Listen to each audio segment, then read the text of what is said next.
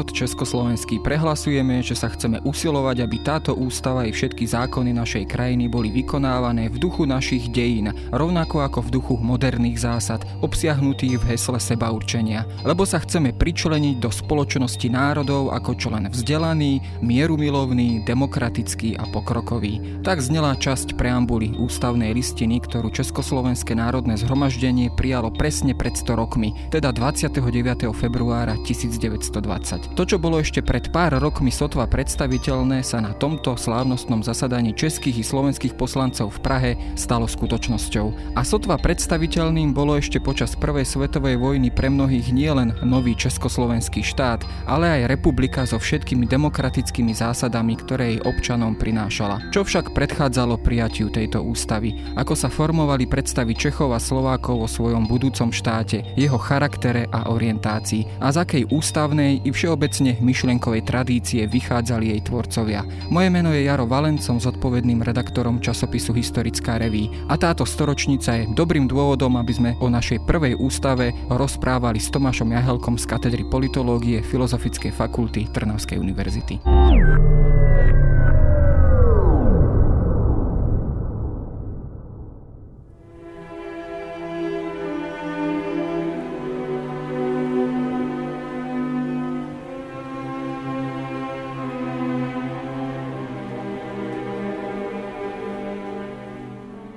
29. február 1920 teda nepriniesol len nový štát, Československý štát, spoločný štát Čechov a Slovákov, ale priniesol aj republiku. Ako som spomenul v úvode, bola to nová vec pre mnohých, ktorú si ani nevedeli spočiatku predstaviť ešte v tom vojnovom období, teda počas rokov 1914 a 18, pred začiatkom vojny už možno vôbec nie. Do akej miery si ľudia, ktorí sa teda nachádzali na vznikajúcom československom štáte, vôbec vedeli predstaviť takýto scenár. Čo sa týka bežných ľudí, tí tieto veci vôbec neriešili. A na Slovensku už vôbec nie. Naprostá väčšina slovenského obyvateľstva jednak e, bola postihnutá prebiehajúcou prvou svetovou vojnou. Na druhej strane ich starosť o každodenný život, ale aj určitá miera rozvoja spoločnosti a ich vzdelanosť nedávala žiadne predpoklady alebo minimálne predpoklady k tomu, že by mali riešiť nejaké otázky vysokej politiky. Čiže to, že by malo mm, zaniknúť Rakúsko-Uhorsko, to boli predstavy, ktoré bežný človek vôbec neriešil ani ich nemal na mysli. Trošku odlišná situácia bola v rakúskej časti monarchie, teda a na území Čiech, kde tá sociálna štruktúra vzdelanostná aj majetková bola značne odlišná ako na Slovensku. Existovali tu kultúrne, politické elity, ktoré samozrejme riešili postavenie územia Čiech aj v rámci teda rakúskej monarchie a zaoberali sa aj otázkami, čo bude s Čechmi po skončení Prvej svetovej vojny. Boli tam rôzne predstavy, ale malo kto z tých domácich predstaviteľov politických na území Čiech eh, si vedel predstaviť alebo rátal s tým, že vznikne po skončení vojny nejaký nový štát československý, a už vôbec nie, že by to malo byť republikou. Keď sa teda pozrieme povedzme do tých rokov Prvej svetovej vojny, z akých predstav ten domáci, ale aj zahraničný odboj vychádzal, bola to spočiatku naozaj tá myšlienka federalizácie Rakúsko-Uhorskej monarchie, teda zásadná reforma, ktorá teda by e, dala aj nejakým spôsobom väčšie domáce kompetencie jednotlivým tým národným zhromaždeniam, poslancom a tak ďalej. Alebo už povedzme aj od začiatku e, aspoň niektorí politici uvažovali o vzniku republiky, Československej republiky ako samostatného štátu? Ak nejaké úvahy boli, tak skôr ako si povedal o tej federalizácii, respektíve nejakom lepšom postavení tej českej časti rakúskej monarchie. O tej slovenskej časti ťažko môžeme hovoriť, lebo tie elity boli tu naozaj malo početné a keď vznikla alebo vypúkla prvá svetová vojna, tak aj tie slovenské politické elity sa uzavreli do akejsi pasivity, zanechali politickú činnosť a nechceli tým draždiť tie uhorské orgány. Na území Čiech bola situácia trochu iná, ale tie predstavy federalizácie, ktoré si spomínal, prišli až v samotnom závere vojny, kedy sa politické predstavenstvo Rakúskej ríše, respektíve cisár, na základe nelichotivého vývoja na boiskách Prvej svetovej vojny snažil zachrániť Habsburskú monarchiu, avšak tieto snahy už potom prišli neskoro a ten vývoj smeroval k, potom k rozpadu monarchie a k vzniku jednotlivých štátov, medzi nimi aj Československa.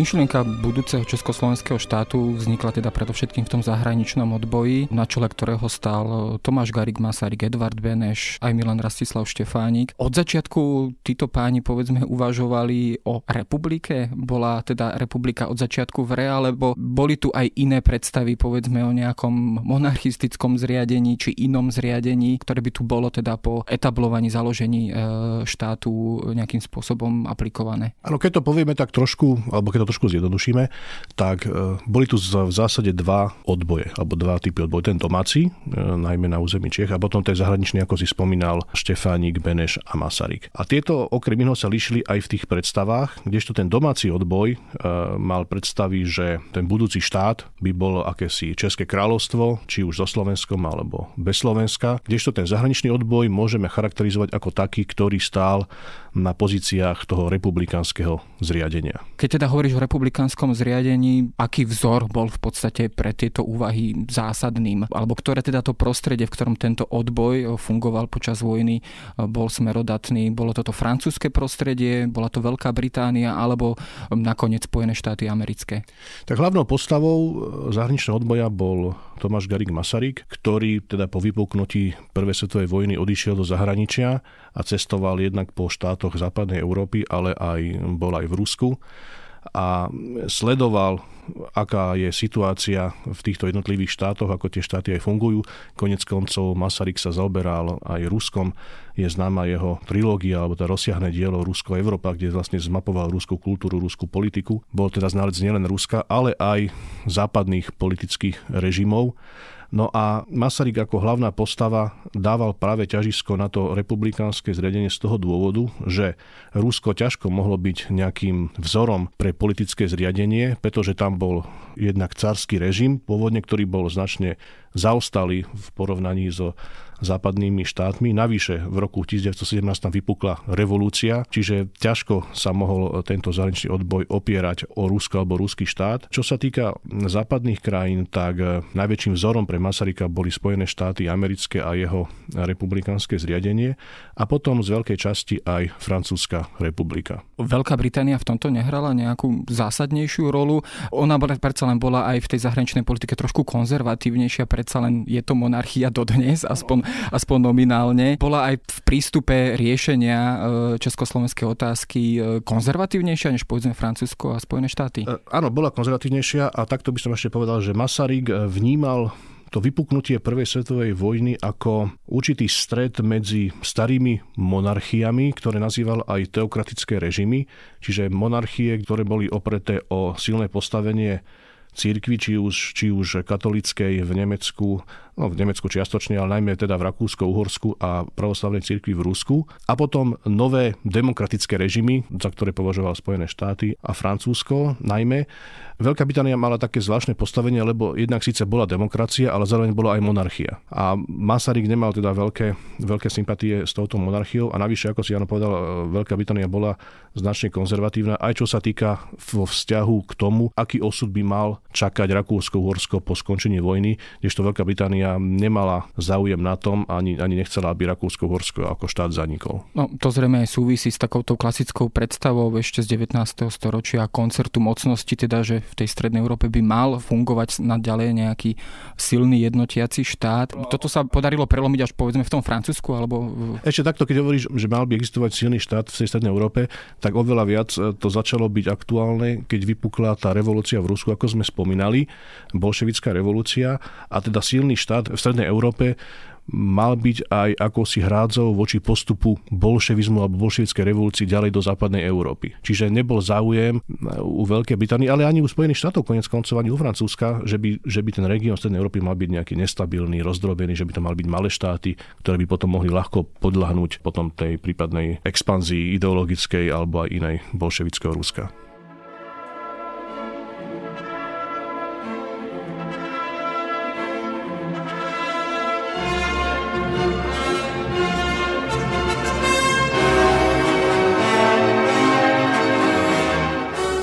Samozrejme tú cestu k Československému štátu sme si už aj e, na iných miestach a pri iných príležitostiach osvetlili. Tam teda rozhodujúcu rolu hrala Československá armáda, ktorá teda e, bola takým zásadným argumentom pri presviečaní spojencov. A keď sa ale pozrieme povedzme na ten proces v Spojených štátoch, tam bolo schválených prijatých niekoľko dokumentov ako Pittsburghská dohoda, Clevelandská dohoda, nakoniec tesne teda pred vznikom republiky aj Washingtonská deklarácia. Bolo už v týchto dokumentoch nejakým spôsobom zahrnuté to, akým e, spôsobom by sa tento štát mal formovať, či teda by to mala byť republika, v akom zriadení by mal vzniknúť. Áno, najmä Pittsburghská a potom teda ten posledný dokument, tá Washingtonská deklarácia, ktorá vlastne vznikla 10 dní, alebo bola podpísaná 10 dní pred vyhlásením samotnej Československej republiky, tak tie dokumenty už obsahovali to, ako ten štát má vyzerať a teda najmä vo Washingtonskej deklarácii je napísané, že teda bude to republikánske zriadenie a, a vôbec je tam opísané, že aký charakter bude toho štátu. Keď sa pozrieme povedzme na amerického prezidenta Wilsona, ktorý teda prišiel s tými svojimi slávnymi 14 bodmi, kde teda bolo aj zahrnuté to heslo práva na seba určenie. Od začiatku teda aj Wilson, povedzme, a to americké prostredie mali vplyv na tie predstavy, teda akým spôsobom e, tá ústava, budúca ústava, teda budúca štátna forma bude vyzerať. Bola teda tam tá inšpirácia ústavným systémom Spojených štátov amerických? Áno, tá inšpirácia tam rozhodne bola. Ale keď spomínaš samotného prezidenta Woodrowa Wilsona, nemôžeme mať predstavu, že on bol od začiatku fanúšikom rozpadu Rakúsko-Uhorska, že teraz vyhlásil, že všetky národy Uhorska nech teda sa osamostatnia a vytvoria vlastné štáty. Tie veci, ktoré si spomínal, on hovoril aj na začiatku roka 1918 a tam naozaj bolo veľmi dôležité uskutočniť to, respektíve presvedčiť aj prezidenta Wilsona a iných predstaviteľov západných štátov, že federalizácia Rakúsko-Hurska nie je riešením pre Čechov a Slovakov, ale iba vznik samostatného štátu. Totiž to treba, netreba zabúdať ešte aj na jeden dôležitý prvok, že keď sa hovorilo o federalizácii Rakúska Rakúsko-Uhorska, tak tam sa nezahrnovala uhorská časť, iba Rakúska. To znamená, že federalizácia Habsburskej monarchie neriešila postavenie Slovákov, ale iba postavenie Čechov. A to je dôležitý moment. Preto aj tie snahy museli jednoznačne viesť k tomu, že federalizácia nie je riešenie, ale jedine vznik spoločného štátu Čechov a Slovakov. Do toho ku koncu vojny vstúpil aj taký ten pomerne známy dekret cisára Karola, ktorým teda federalizoval e, monarchiu, ale opäť myslím, že len tú západnú časť, rakúsku časť. Uhorska sa toto opäť netýkalo. Napriek tomu e, bolo to ešte istým ohrozením aj v tom závere vojny, istým faktorom, ktorý nejakým spôsobom ešte mohol zvrátiť povedzme aj prísľuba súhlas mocností, západných mocností so vznikom Povedal by som, že, že už veľmi nie, lebo ten deket prišiel už veľmi neskoro. Ak by prišiel skôr, možno o rok skôr, ešte by to mohlo byť ohrozením, ale v tej situácii, kedy prišiel vlastne na konci vojny Rakúsko-Horsko porazené, tak už bolo to neskoro a ten dekret už nič neriešil. Keď sa pozrieme už k samotným udalostiam vzniku republiky, teda 28. október 1918 v Prahe, vznikol tam taký, nazvime to revolučný národný výbor, ktorý teda prijal to, teda to prvé slavné ustanovenie o vzniku republiky, ale zároveň teda aj hovoril, že všetky zákony, ktoré teda boli dovtedy platné, ak teda nie sú priamom rozpore so vznikom republiky, zostávajú v platnosti. Prečo k tomuto tento výbor vlastne pristúpil? Bola to snaha zachovať nejaký, nejaký status quo, nejaký poriadok v rámci No iste to bolo nutné, lebo nemohlo, nemohlo zo dna na deň prísť nejaký bezprávny stav a chaos. Nejaké zákony platiť museli a nielen zákony, ktoré sa týkajú chodu štátu, ale bežné zákony voči bežným priestupkom, zločinom. Čiže ak by prestali platiť zákony, to znamená, že funguje bezprávny stav a ktokoľvek si môže čokoľvek robiť a nemôže byť za to postihnutý. Čiže logicky museli byť zachované zákony, ktoré platili deň predtým, ktoré platili včera, musia platiť aj dnes, alebo nemôžeme existovať v nejakom teraz bezprávnom chaose. Tie predstavy a už aj teda konkrétne kroky k tomu, akú formu, akú podobu bude mať budúci štát, sa vytvárali potom už od tohto dátumu, predovšetkým už na tej domácej pôde. Masaryk potom pricestoval až v decembri 1918 do Československa. Napriek tomu bol to práve on, kto mal povedzme ten zásadný vplyv na formovanie tej budúcej ústavy, alebo už ten politický politický život vykreoval tú ústavu v nejakom takom samostatnom režime. Masaryk pricestoval, ako si povedal, až v decembri, už medzi tým bol zvolený za prezidenta, čiže on sa vrátil domov ako zvolený prezident. A čo sa týka samotný priebeh tvorby tej ústavy, tak to nebola Masaryková práca, samozrejme, lebo prezident nepracuje na ústave, pracujú na ňom poslanci, respektíve,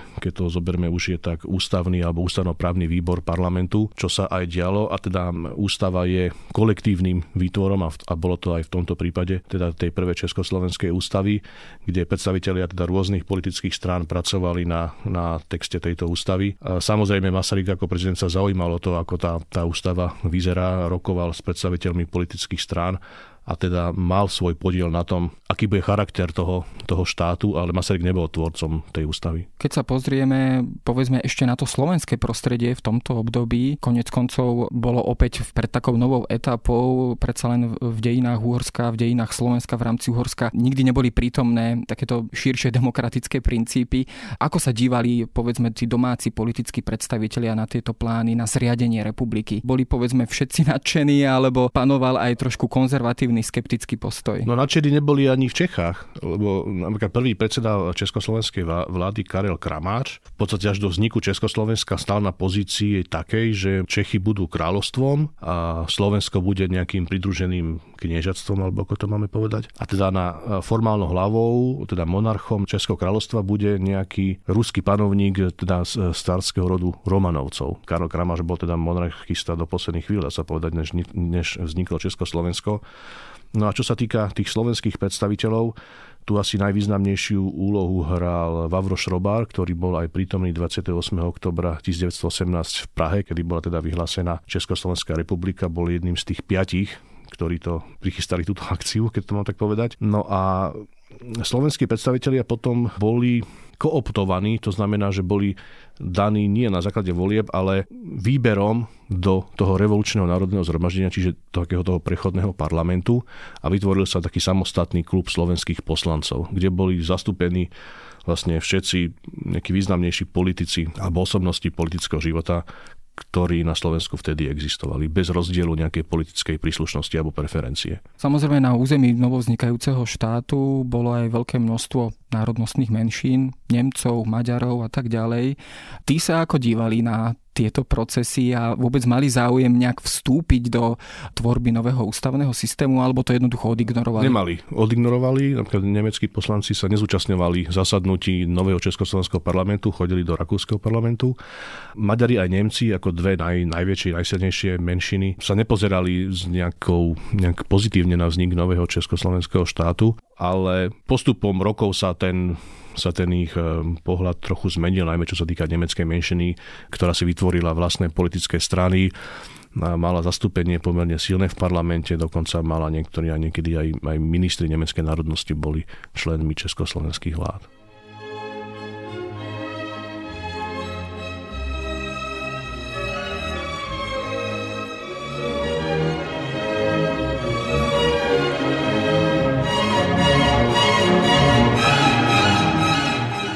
Sa už dostaneme k samotnej ústave, tá prišla naozaj s veľkými novotami, ako povedzme odluka cirkvi od štátu, volebné právo žien, práva národnostných menšín, ktoré teda opäť boli garantované v tejto ústave. To boli veci, ktoré boli aj na vtedajšiu Európu pomerne moderné, nové.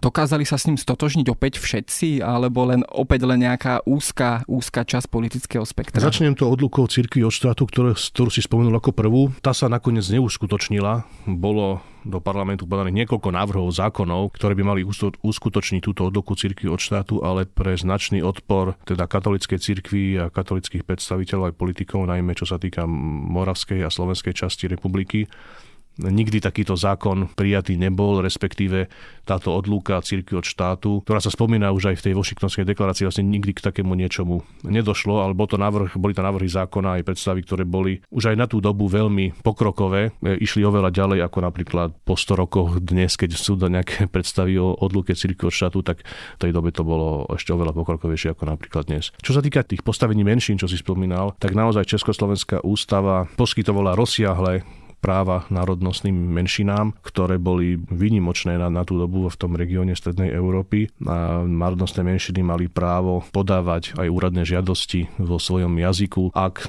teda na tom území bolo aspoň 20% príslušníkov tej národnostnej menšiny. Samozrejme, tu veľmi často býva spomínané práve už zmienené volebné právo žien a vôbec teda poskytnutie politických práv aj teda pre ženskú časť populácie. Často som teda občas teda počul e, takú fámu, že s týmto mal dokonca problém aj samotný Milan Rastislav Štefáni, ktorý bol možno v tomto trošku konzervatívnejší. Je na tom niečo pravda, alebo sú to len reči, ktoré nemajú, nie sú ničím podložené? Možno mal také názory, neviem, ja som ho nepočul teda o tomto takto hovoriť, alebo respektíve som nečítal, že by také, ale možno, že to je pravda, ja neviem, možno, že sú povolanejší teda odborníci na Štefánika ako ja, ktorí by to vedeli viacej povedať, ale zase je pravda, že to všeobecné volebné právo týkajúce sa aj žien bolo na tú dobu naozaj tiež veľmi pokrokové. Vôbec nebolo samozrejme, že v tej dobe, na začiatku 20. rokov, teda v tej dobe, že by aj ženy mali volebné právo kdežto tá Československá ústava zaručovala všeobecné volebné právo bez ohľadu na akýkoľvek cenzus, majetkový, sociálny,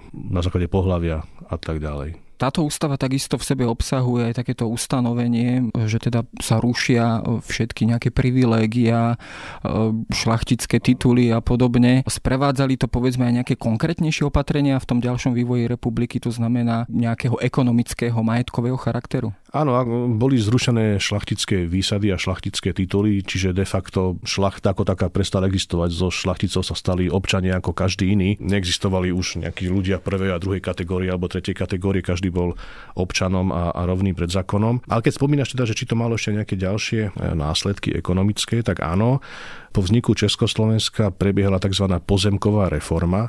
To znamená, že šlachta alebo církev boli vlastníkmi rozsiahlých pozemkov a tieto pozemky potom boli vyvlastňované bez náhrady.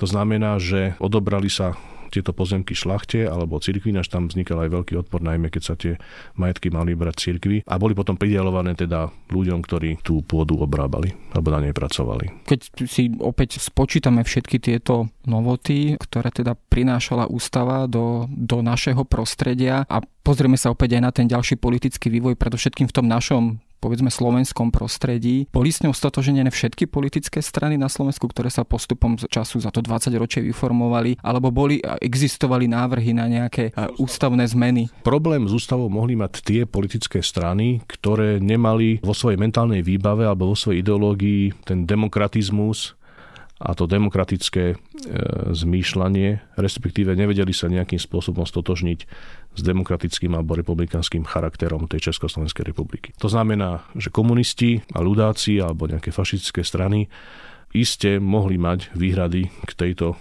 ústave, Konec koncov, e, keď nastúpil či už na Slovensku ľudacký režim, tak hneď prijal nejakú vlastnú ústavu, ktorá bola značne odlišná od Československej, alebo potom už v roku 1948 v máji, kedy bola prijatá nová ústava Československej republiky, tedy tesne po nástupe komunistov k moci. Keď sa pozrieme na túto ústavu a novú republiku v srdci Európy, aj v tom širšom kontexte Strednej Európy, bolo Československo so svojou ústavou povedzme výnimočnou krajinou, aj v áno, porovnaní sa... povedzme s Polskom, Maďarskom, ďalšími okolitými áno, krajinami? Áno, dá sa povedať, že áno. Československo svojim charakterom, tým ústavnoprávnym a politickým zriadením patrilo medzi najvyspelejšie demokratické štáty, nielen v kontexte Strednej Európy, ale sveta vôbec. Dnes, keď sa pozeráme 100 rokov spätne na túto ústavu, aj na tieto procesy, ktoré jej predchádzali, samozrejme prišlo niekoľko ďalších ústav po skončení druhej svetovej vojny, bola obnovená republika. Keď sa pozrieme samozrejme na tie uh, naše už prítomné alebo moderné dejiny, opäť všetky tieto ústavy vychádzali povedzme z tejto prvej, teda bola tu naozaj založená tá tradícia demokratického zriadenia, ktorá bola neskôr iba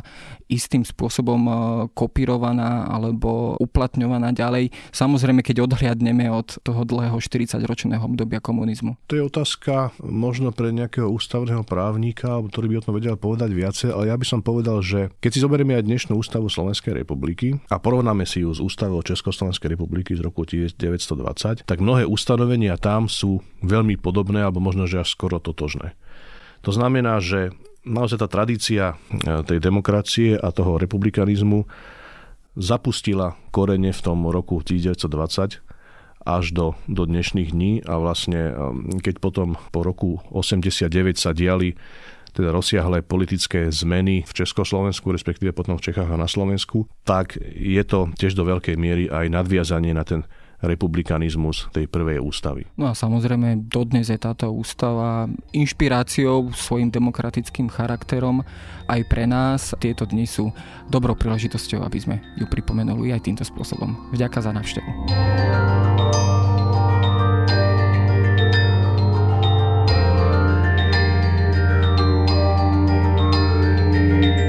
To je na dnes všetko. Počúvali ste Dejiny, týždenný podcast denníka SME a historickej reví.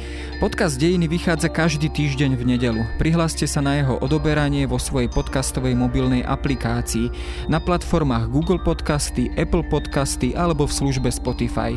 Všetky diely nájdete aj na adrese sme.sk lomka dejiny alebo historickareví.com.